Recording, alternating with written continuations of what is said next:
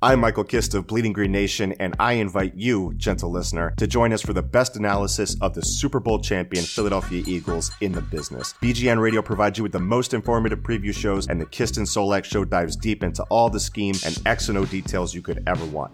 Plus, discussions with the industry's brightest minds, including former NFL players, and press conferences from the Eagles coaching staff to keep you up to date and informed every step of the way.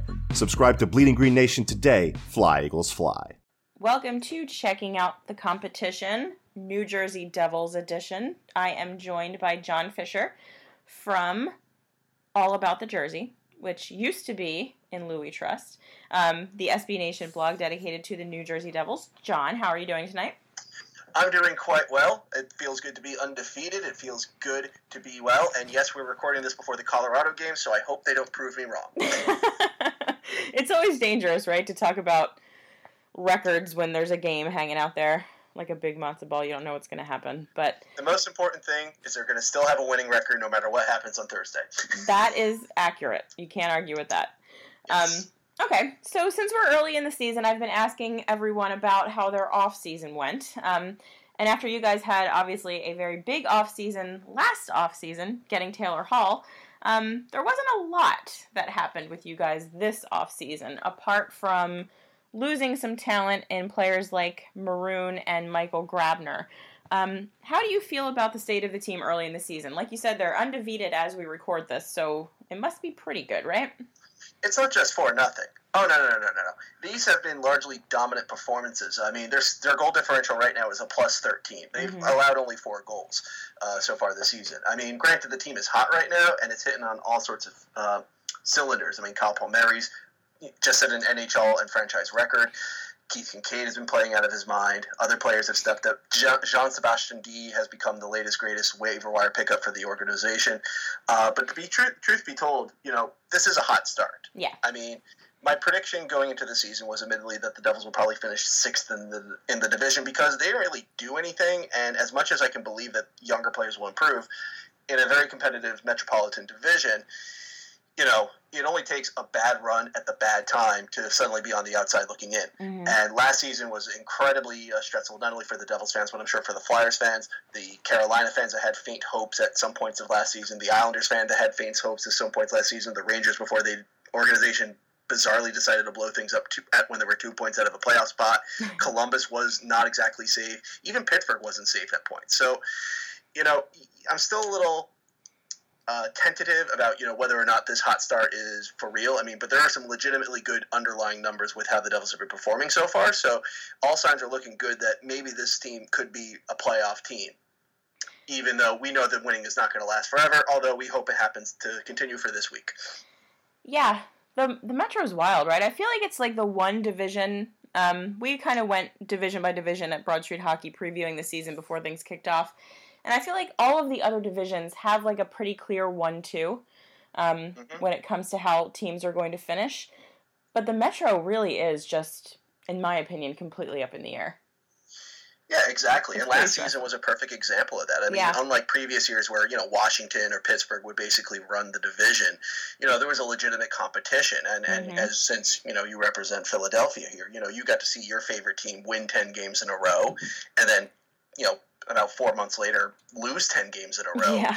and you know sort of end up at square one and you're sitting there watching the scoreboard every night because you don't know if tonight's the night new jersey will jump philly or will it be columbus that jumps philly or will carolina sneak in mm-hmm. or at the end of last season you had to worry about florida all of a sudden so yeah i mean basically it's a very competitive division and outside of the rangers um, nobody's really a week out like nobody's yeah. like a weak team that somebody's going to beat up on whereas the atlantic just by comparison, Detroit's going to be bad. Mm-hmm. Uh, Ottawa has started off better than expected, but let's be real, they're going to be bad. They're yeah. not going to last yeah. for 82 games.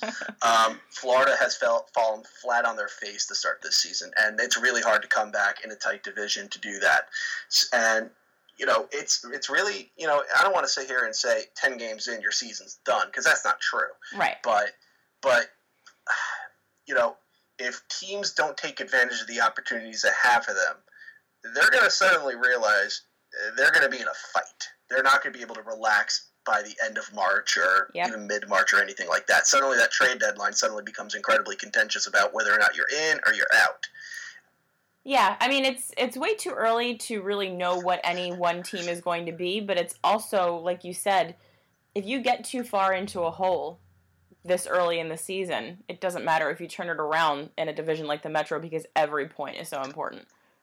Exactly, and then you and then you start throwing in you know shootouts. You throw in mm-hmm. overtimes. You throw out points thrown away, and um, and row uh, wins over regulation and yep. uh, regulation overtime wins. I mean, suddenly all those factors mattered. It actually almost mattered last season with the playoff uh, positioning. You know, thankfully or unthankfully, I should say, the Devils didn't beat Washington on the last day of the season, so you didn't have to sit there and go, huh. So how does row work again? yeah, right. yeah, right.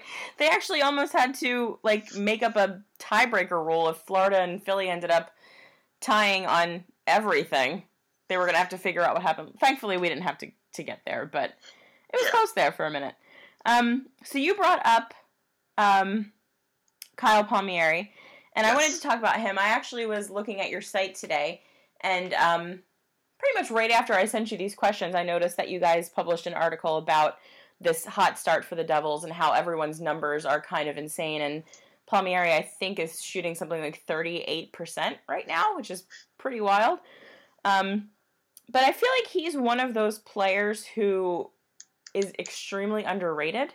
Um, he was one of Shero's first acquisitions for the Devils. There was actually a piece about him on Pro Hockey Talk today um, that had some really interesting stats about him that I'll just rattle off real quick because I found them interesting. So, um, between 2015-16 and 2017-18, his 3.357 goals per game average was 32nd among all forwards in the league, placing him directly between Max Pacioretty and Artemi Panarin, and ahead of notable players like Jack Eichel, Joe Pavelski, James Neal, and Phil Kessel. And obviously, those are players that we hear about all the time.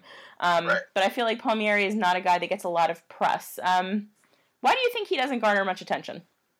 Well, I have a lot of theories on that. Uh, for the pride of Mont- Montvale, New Jersey, um, which is where he grew up, um, and many Devils fans are very proud of that particular fact. Uh, I mean, you know, Calgary fans can't do the same with Johnny Gaudreau. It's a bit of a distance. Um, but more seriously, uh, there's there's a couple factors into it. First and foremost is that Palmieri is very much what I like to call a shooter. His main talent is shooting the puck. He it's not that he's terrible at passing, and he's not abysmal on defense or off the puck play. Like he can actually do a PK shift here and there.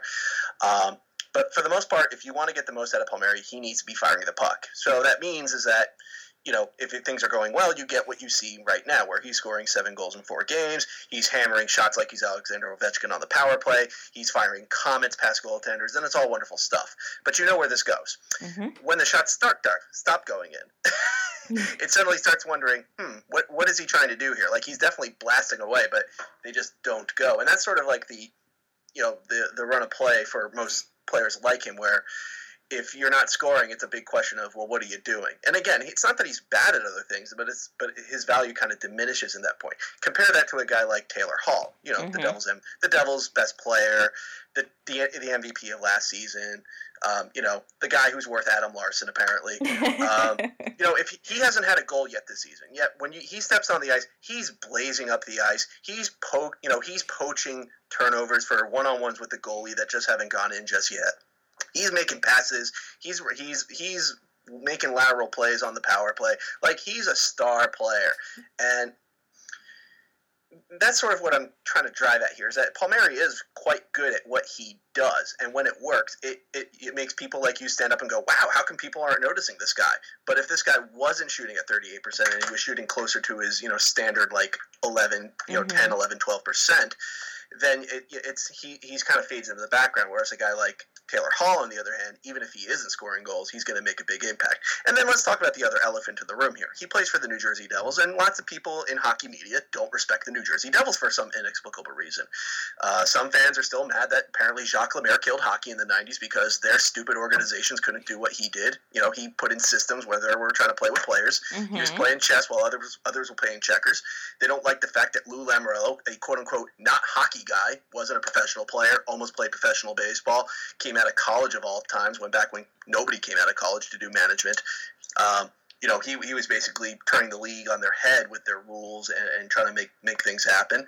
You know, the Devils, you know, play in New Jersey and, you know, it's sort of the it's sort of the opposite effect of the Toronto Maple Leafs, where if somebody gets a hangnail, everybody in hockey media has to talk, you know, for three days about it.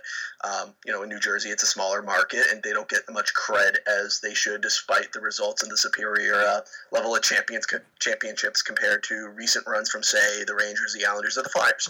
So, you know, being a big name you know, if Palmieri was on the Maple Leafs or was on Chicago or was on Montreal, you know, you'd hear his name a lot more often. There'd be a lot more pub about him, so to speak. But because he's blazing it for New Jersey, um, he doesn't get as much pub uh, for it. But uh, you know, the Devils fans are used to it. We're mm-hmm. fine with it. It is what it is. We're world class regardless. We'll fight anybody. Okay, you made it. Jersey forever. You made a you made a lot of good points there. But the, the New Jersey Devils absolutely ruined hockey in the late 90s. So let's just. They didn't ruin hockey, it made it great. Oh my, god. oh my god. Yes, everyone loves a good clutch and grab fest that ends 2 1. Hey, hey.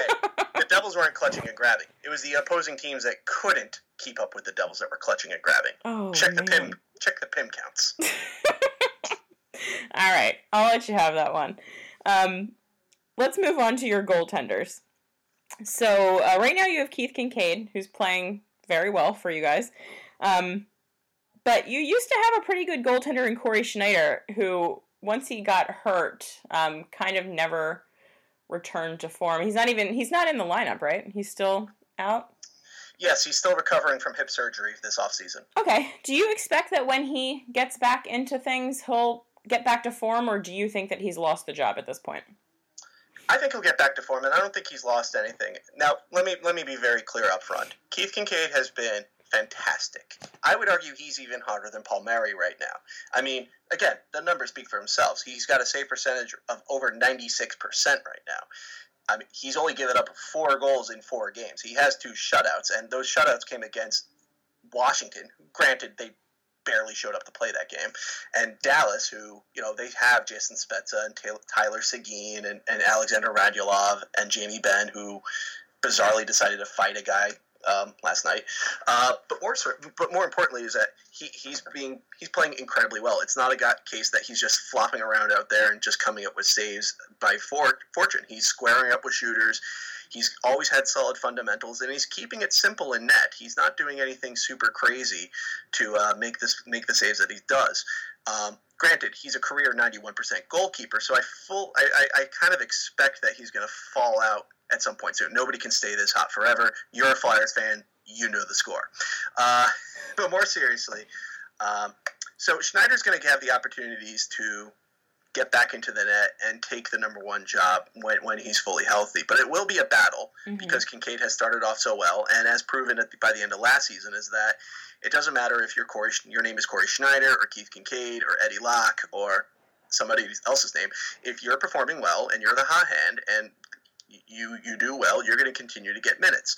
And we saw that in the playoffs too. Whereas the Devils going into the playoffs, Kinkaid was playing much better than Schneider, and Schneider was playing not at 100, percent but still Kinkaid was better, so he got the first few starts in the playoffs.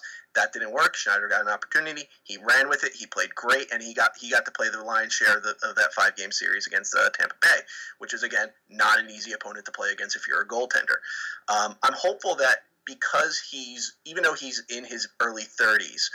Uh, he has, doesn't have a lot of mileage on his body like most goaltenders his age. It's not he's mm-hmm. not like a guy who's been starting in net for ever since he was 23, 24, 25. He's been behind Roberto Luongo for a big chunk of his career. Yeah. So he hasn't had a lot of games under his belt. So I'm hopeful that with a full recovery from surgery, which the, he, he can afford now, now that Kinkaid is playing so yeah. well, the Devils don't have to rush him back.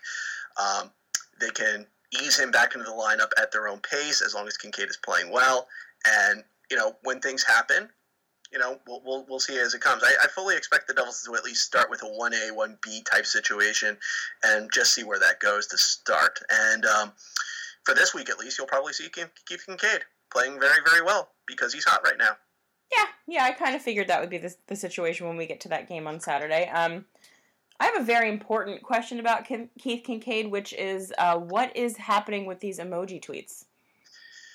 Well, you see, well, you see I'm, I'm 35, so I get I'm allowed to say things like I don't understand what these young kids are doing these days. Except Keith Kinkaid is 30, so I can't really say that about him. Yeah. Uh, but more, more, more seriously, you know, it's his shtick. It's his thing. You know, there's always this talk from media people and some players about how players need to show personalities, even though, let's be real here, a lot of players and a lot of people in general don't have the personalities that they expect. Um, you know, I think uh, for I don't want to get off on a gigantic rant here, but I think professional wrestling is kind of what people want without admitting that's what they want out of, mm. out of things. But regardless, Kinkaid has his shtick. It, it, gets him over. It gets him heat. It gets him, you know, pub from people who like to easily retweet things and hit that like button on Twitter. Yeah. Uh, and so, you know, you you were, you know, you you encourage good behavior. You so he keeps on doing it. So that's his thing. You know, it, it, it's now now now he has to keep doing it. It's almost an obligation at this point. It's like a comedian.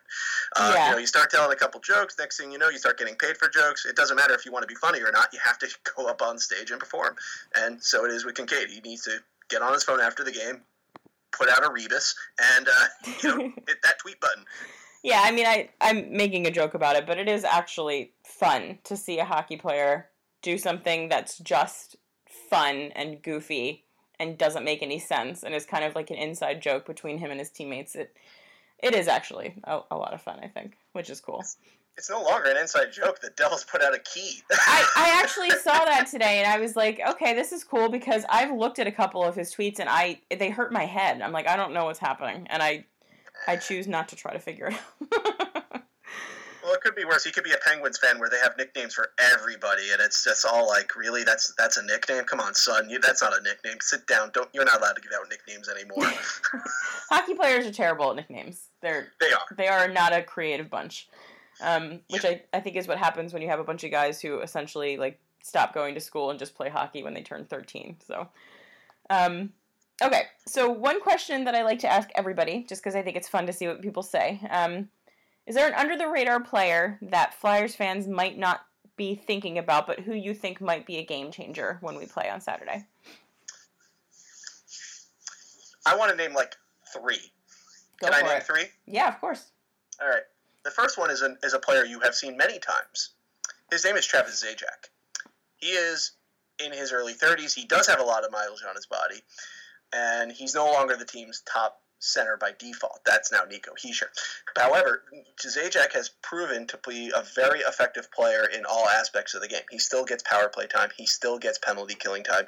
He still plays five on five hockey fairly well with the various different. Uh, various different levels of hockey players. He's had Miles Wood, who's very fast and very quick and likes to draw lots of penalties on his wing, and he's had um, other like quote unquote energy players like Stefan Noesen and Blake Coleman on their wings, and he's been proven to be very effective with them. He started off the season really well, so while he doesn't have the point numbers that make you go, "Wow, I got to worry about this guy," don't be surprised if you see a lot of Zajac in important face-offs, tough situations, and um, finding out that he can actually still handle that kind of business because that's his thing. That's that he's always been very good about handling tough competition as well as not so tough competition. So he's one player I think Flyer fans are going to have to get a little familiar with if they aren't already because he's been a Devil since 2004 or so. Um, another player that is going to be under the radar, similar in that vein, is Pavel Zacha. Now Zacha is a young player, and unlike other players in his draft class, like I don't know Ivan Provorov, just to name just to name a name, uh, hasn't really had the big breakout year it, it's getting more and more likely he's not going to have the big breakout year. He's not going to suddenly turn into like you know he's one of these young forwards that's like going to help be an important part of the team. However, he's picked up a lot of what Zajac does in terms of being responsible in both ends of the rink. He's actually he could there's an argument that he could be the best penalty killing forward on the team if you can believe it. And even though he still needs to be coaxed into shooting the puck more often, when he does shoot the puck, he shoots it pretty well and more importantly, he passes the puck very well. He, he's very he, he's he's very good at getting a shift or two where he just makes a play out of nowhere, and he makes a perfect pass to somebody that you would not expect it from the run of play. And you know, it doesn't always lead to necessarily a goal. That's kind of part of the problem. His work doesn't come up on the score sheet so much, but he's been very effective in the run of play so far. So if that second line is to do anything good, it's going to be because Pavel Zacha is having a good game. And but the third player that I think Devil, I'm sorry, Flyer fans should start becoming a little more familiar with that they're probably not going to be familiar with is a guy named Mirco Mueller. Uh, Mirco Mueller is another uh, not so successful draft pick uh, from his draft class, but you know San Jose basically gave him up for a bunch of picks. They just gave up on the guy. Um, but in New Jersey, however, he has been coached up to start playing um, fairly well. He missed a lot of last season due to injuries. He suffered a broken collarbone against Chicago, if I recall correctly, like early last season. And when he came back, it was sort of a question of where do you fit him in the lineup. But the last couple games, he's been on the power matchup with Sami Vatanen on defense. Um, granted, they have all been home games, so the Devils have been able to pick that matchup. But this, has, but what this does is two, uh, two things. First, Mirco has been a fairly calming effect with Vatanen, which allows him to be a little more adventurous in a good way and sometimes in a bad way with the puck on defense and on offense. And the other thing it does is it frees up the minutes for guys like Greene, Andy Greene, and Damon Severson, which has been a, an effective defensive pairing so far. And cross your fingers that the third pairing is Will Butcher and Ben Lovejoy, meaning they can continue to tee off on weaker weaker matchups. Again, it's a game in Philly, so John Hynes will not necessarily get the matchups he wants, but don't mm-hmm. be surprised if you see a lot of number 25 out there and wondering, huh, this guy may not be so bad. I've never heard of this guy yeah, that's kind of his thing. He, he's he's pretty much the definition of an under the radar player for New Jersey. Excellent. That's good because that, he's not one that I would have thought of. So I thank you for pointing him out to us so we can all keep an eye on him. Um, in the same vein, any flyers that you're looking forward to seeing, and and I'm sure that you're super bummed about not being able to see Nolan Patrick since he's you know better than Nico. wait, wait, why, why, why wouldn't we see Nolan Patrick? He's hurt. What? Nolan Patrick is hurt. Again. How could that be? He took a hit. Oh no. it's like it's like a guy who had two sports hernias at the age of 17 might have injury problems. Now now, this one's not related at all to the oh. sports. No, it's not related to the sports hernia, but you know, it's a it's a pattern here. You know, it's just like you know, yeah, the guy who murdered somebody, he just committed a lot of petty crimes as a young adult. Whoever thought it would lead to that far? mm-hmm. Next thing mm-hmm. you know, hey, he, has got a line of you know, he's got a history of crimes here. I'm not saying Nolan Patrick is a murderer. That's that's false. What I'm trying to say is that the guy's injury prone, and you know, I'm not surprised at all or bummed that I will not see it. I'm kind of expecting it at this point. By the way, Nico is better. Anyways. Um, Flyers that I am interested in seeing. Well, I would like to see the Flyers lose and lose miserably. And to that extent, I would like to see who their goaltender is and whether or not they will play a good game of hockey. Because I get the impression that the Flyers, the Flyers are kind of like the Detroit Red Wings from the 90s, except without any of the success, in that they have a very talented group on paper up front at forward. They seemingly have good defensemen. Not Nicklas Lidstrom level defensemen, but good defensemen. Talented defensemen. Defensemen well, we have that two. do the job. We have two talented defensemen. But Detroit was able to be so successful that they could get by with Chris Osgood as their goaltender. Uh-huh. The Philadelphia Flyers have had goaltenders both better and worse than Chris Osgood and have not succeeded. So, the $64 million question involving the Philadelphia Flyers has always eternally been what about the goaltending? So I am interested in seeing who's going to be in net for the Flyers, and more importantly, is this going is this goaltender going to play a game such that it will make Flyer fans think they finally have their goaltender and can sign that person to a significant contract, only to be dumped in two years, or if they're going to get a goaltender that does not play particularly well and make this into a high scoring affair like, I don't know, the Florida Flyers game from the other night, uh, where leads are lost, leads are built up, and so forth, because somebody can't buy a save. So that's the person I'm the most interested in, in, in that standpoint. Because I already know what Claude Giroux is going to do. He's going to, you know, he's going to create a goal and he'll be annoying on the power play. And, you know, I know that Wayne Simmonds is going to park his, you know, giant frame on the on the crease and, and so forth. I know that uh, Jakub Voracek is going to be scary, except when he isn't. I know I know Sean Couturier is going to play both ends pretty well. I know that Sean, Shayne Gostisbehere and Ivan Provorov are going to bomb away, even though the Devils have experience with better defensemen, two better defensemen against them, like the Burn, like Burns and Carlson from the other game, so they know how to game plan for them. Um, it, it's always going to. I think this game on Saturday is going to come down to the goaltending, and right now the Devils have a hot goaltender, and the Flyers have a question mark. So I want to know who that question mark is. So, um, yeah, it's probably going to be Brian Elliott, um, okay. just because he is at this point our number one goaltender. Um, but you're not going to see a performance from Brian Elliott that's going to inspire some kind of contract signing. We have our goaltender making his way through his first AHL season. So we're waiting on Carter Ah. Hart. Yeah. So we've He's got a caretaker. yeah, we've got interim guys right now. So they're interim guys who play interim guy level hockey. Um, sometimes Brian Elliott's very good. Sometimes, uh, like last night, Tuesday night, he had a, a kind of a questionable game. So it is a little bit up in the air what you'll get out of him, but he has the ability to play a very solid game. So it's not a yeah. guarantee that you're going to have an easy night against Brian Elliott. Exactly, and isn't that the maddening thing that? And It's- you, you, you just said it right now. The goaltender of the future is in the AHL. Mhm. If he's the future, why are you wasting your time potentially burning a season in a very tough division, where you know a game here and there can make a difference between making the playoffs, not making the playoffs, coming in, getting a guaranteed spot, having to fight for a wild card spot, and leaving it up to an interim goaltender level like Brian Elliott instead of just rolling the dice with this future guy that you know is supposedly the future.